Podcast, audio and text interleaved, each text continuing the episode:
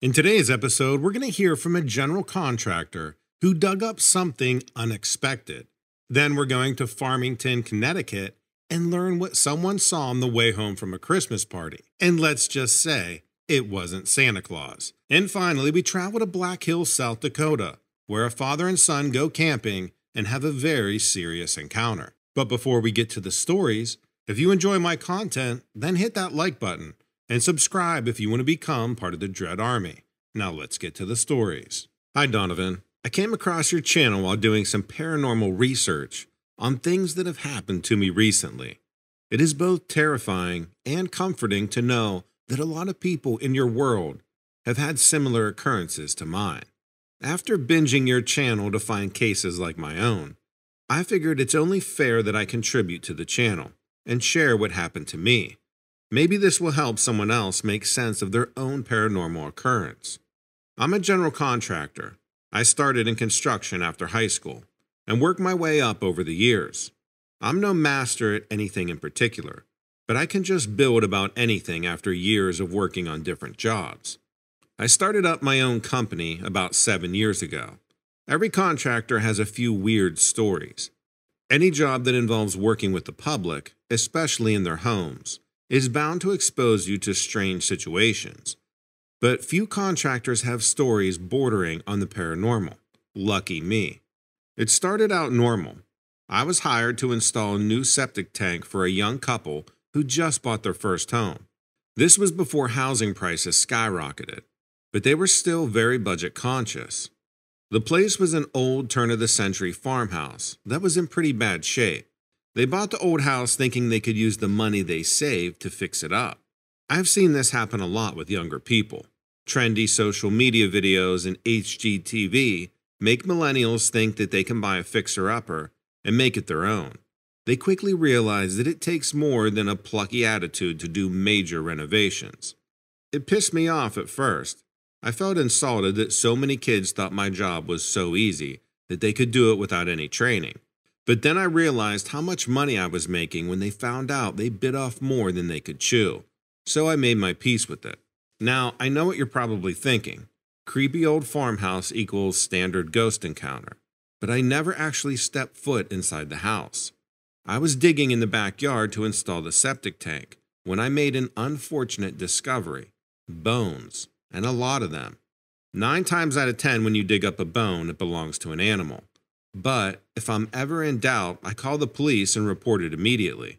It's illegal to continue to dig at a site that may have human remains, and I don't make it a habit of risking my contractor's license. The cops came. The forensic team confirmed the bones were human, and a special crime scene excavation team dug the rest of the bones without disturbing their placement. Over 24 skeletons were arranged in 2 circles, one inside the other, surrounding a large elk skull in the center. The forensic team said the bones were a few hundred years old, at least early colonial times, but probably even earlier. It was clear that the burial site was not normal based on the arrangement of the bodies, and there were clear scrape marks on most of their neck bones. The forensic team said it indicated the victims had their throats slit. The whole site looked like some kind of sacrificial ritual. I didn't think on it too much more. History is fascinating, but I was more concerned with them finishing up the excavation so I could get back to work on the septic tank and get paid. But that night, something strange happened. I knew it was a dream instantly, which is strange because I never had that happen before. I was in my room, but there was no ceiling. I saw stars above me, but they were strange colors and moving around erratically. Then, an antlered figure appeared in the room and circled around me. He or it had markings all over its body. I don't know if they were tattoos or paint, but they twisted up and around his body in deliberate patterns. He wasn't showing any signs of aggression, but his presence was menacing. He just kept circling me. His face was stern but confused. Then, in the blink of an eye, he shoved me hard in the chest and knocked me back into my bed. I woke up with a pain in my chest. I shrugged off the nightmare, but I had a red mark in the shape of a hand on my chest. That was a lot harder to shrug off. The entire time I drove to the work site, I had a feeling of uneasiness. When I got there, the owner came out to see me, and there was a moving truck in the driveway. He was clearly upset about something, and I knew exactly what he was thinking. He said he didn't want to dig the septic tank anymore, and that he was planning on selling his place anyway. I asked him why he didn't call me. He shook his head and said he was sorry, and that he completely forgot about the septic tank. He looked really shaken up. I asked him if he had a nightmare. His eyes went wide, but he tried to play it off. We stood there for a minute in silence. I could tell he wanted to say something but couldn't. I would have left it at that, but I noticed a bruise around his arm, like someone had grabbed him roughly. He noticed me staring at his arm. "Did you see him?" he asked me. "Yeah," I responded. I unbuttoned my shirt to show him the handprint on my chest. He looked astonished, and then oddly relieved. He didn't say anything else after that. He just nodded to me and I left. Part of me wanted to ask for details to compare his dream to mine, but I thought it best to let sleeping dogs lie. It might be a little anticlimactic, but the kid clearly didn't want to talk about it.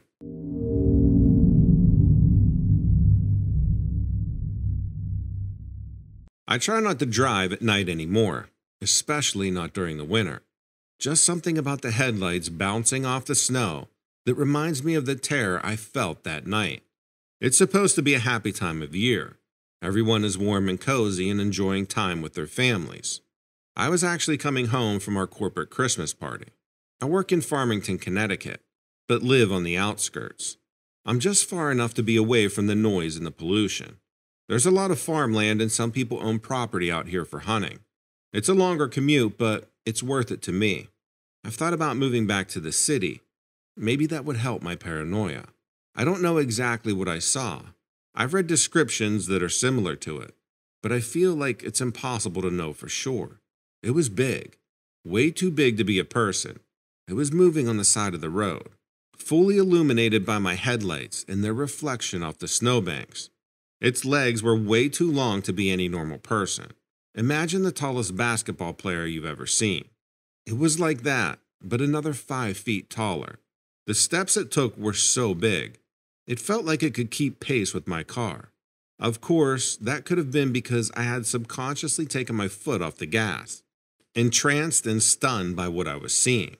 As my car coasted closer to whatever it was, I began to be able to make out more of its features.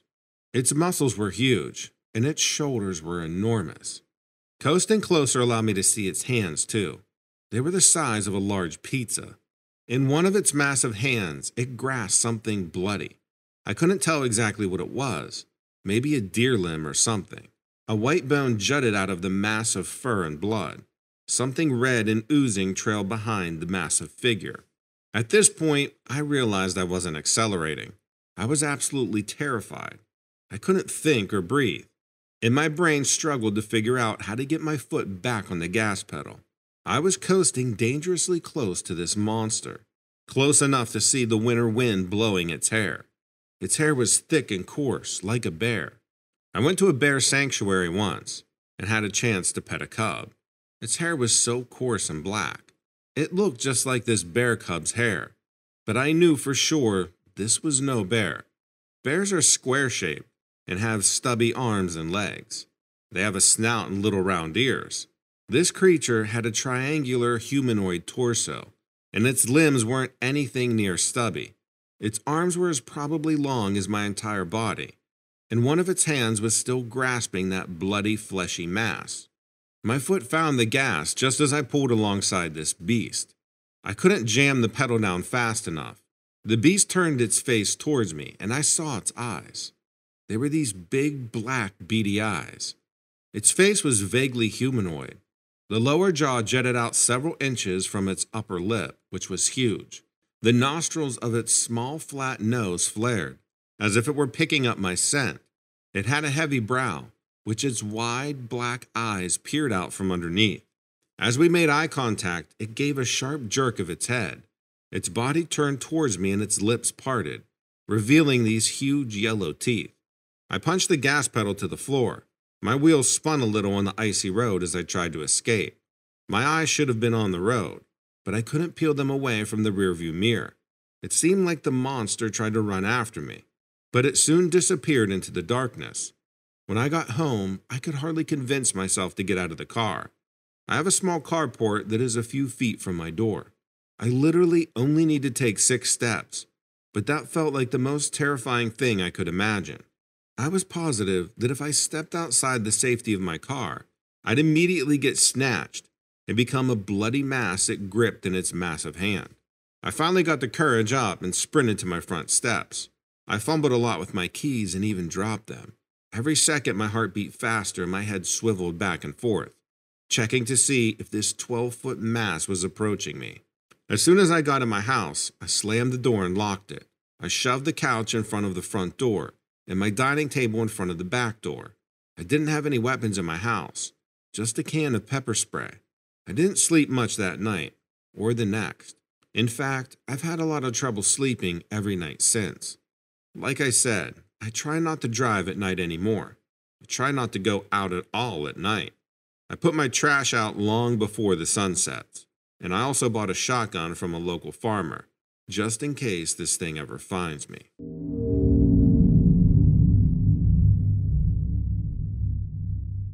I went on a camping trip with my father in the Black Hills of South Dakota. The first sign of trouble came around dusk. It had been a pretty warm day, so we waited until the sun started setting to begin our fire and prepare our dinner. Dad set the cast iron over the flame, getting it ready to cook the walleye we had caught and filleted earlier. It wasn't long until an awful rotting flesh smell overtook the campsite. At first, we thought maybe the fish had somehow gone bad, but when we checked the fish for a closer sniff, it was clear that the smell wasn't coming from there. We hadn't encountered that smell all day long, not even in the warmest part of the day, when you would think a rotting carcass would be at its worst. Even still, we decided to search the area for any evidence of an animal down and decaying nearby. It would be just our luck to have set up camp near a rotting animal. We walked up and down all the nearby trails, sniffing and looking, but to no avail.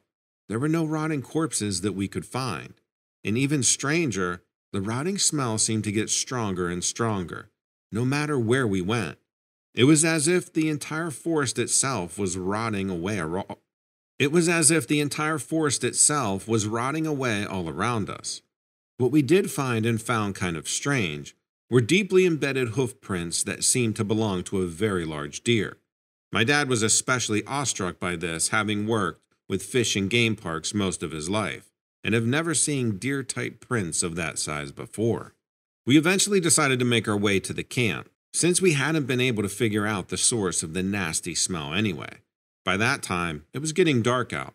The smell, of course, only continued to get worse, despite there being no obvious source. When we returned to the campsite, we pulled the fish back out of the cooler and cooked it up.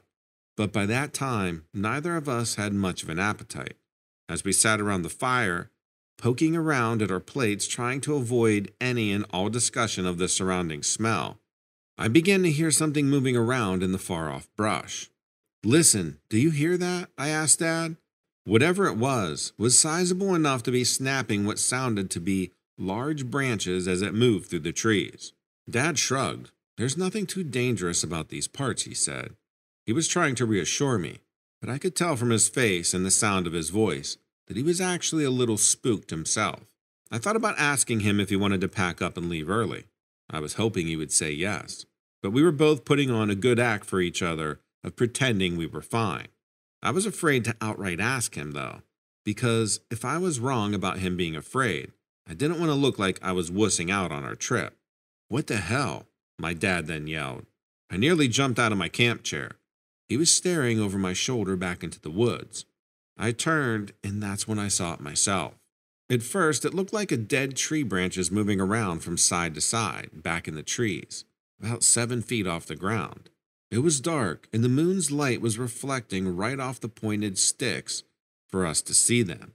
One might have thought it was the wind blowing through a dead tree, except there wasn't much of a breeze at all that night, and the movement wasn't in any kind of rhythmic pattern. It seemed to be moving independently from anything else, and all on its own. "Who's out there?" my dad yelled. I'm not sure what it is he thought someone was doing to cause a tree to move in such a way, but what happened next had us both running up the trail for the Jeep. All at once, this figure raised another full foot into the air. Through the darkness shone a pair of glowing yellow eyes. Only when the eyes came into view did we realize that we were staring into what appeared to be a large deer's skull with antlers attached. But it was at least 8 feet off the ground at this point, probably closer to 9. We dropped everything and ran as fast and as hard as we could, back towards the Jeep. We didn't even bring our gear. Once inside, we agreed to head to the hot springs for the night and get a hotel. We'd come back for the gear in the morning when it was light out.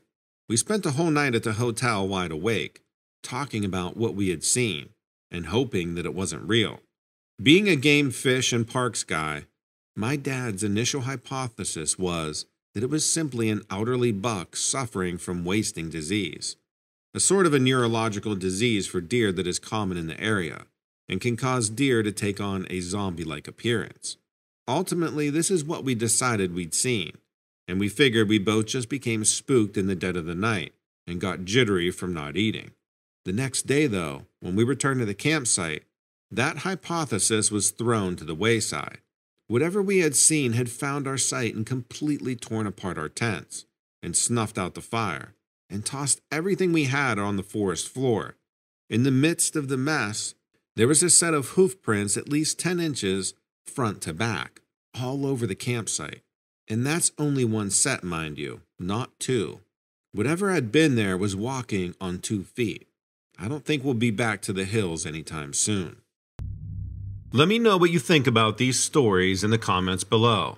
Also, make sure to check out DreadsArmy.com, where you'll find all of my stories and multiple strange and weird news posted every single day. If you want to be part of the discussion, check out the forums on Dreads Army. We also have a Facebook group, so you don't miss out on any updates. Thanks and take care.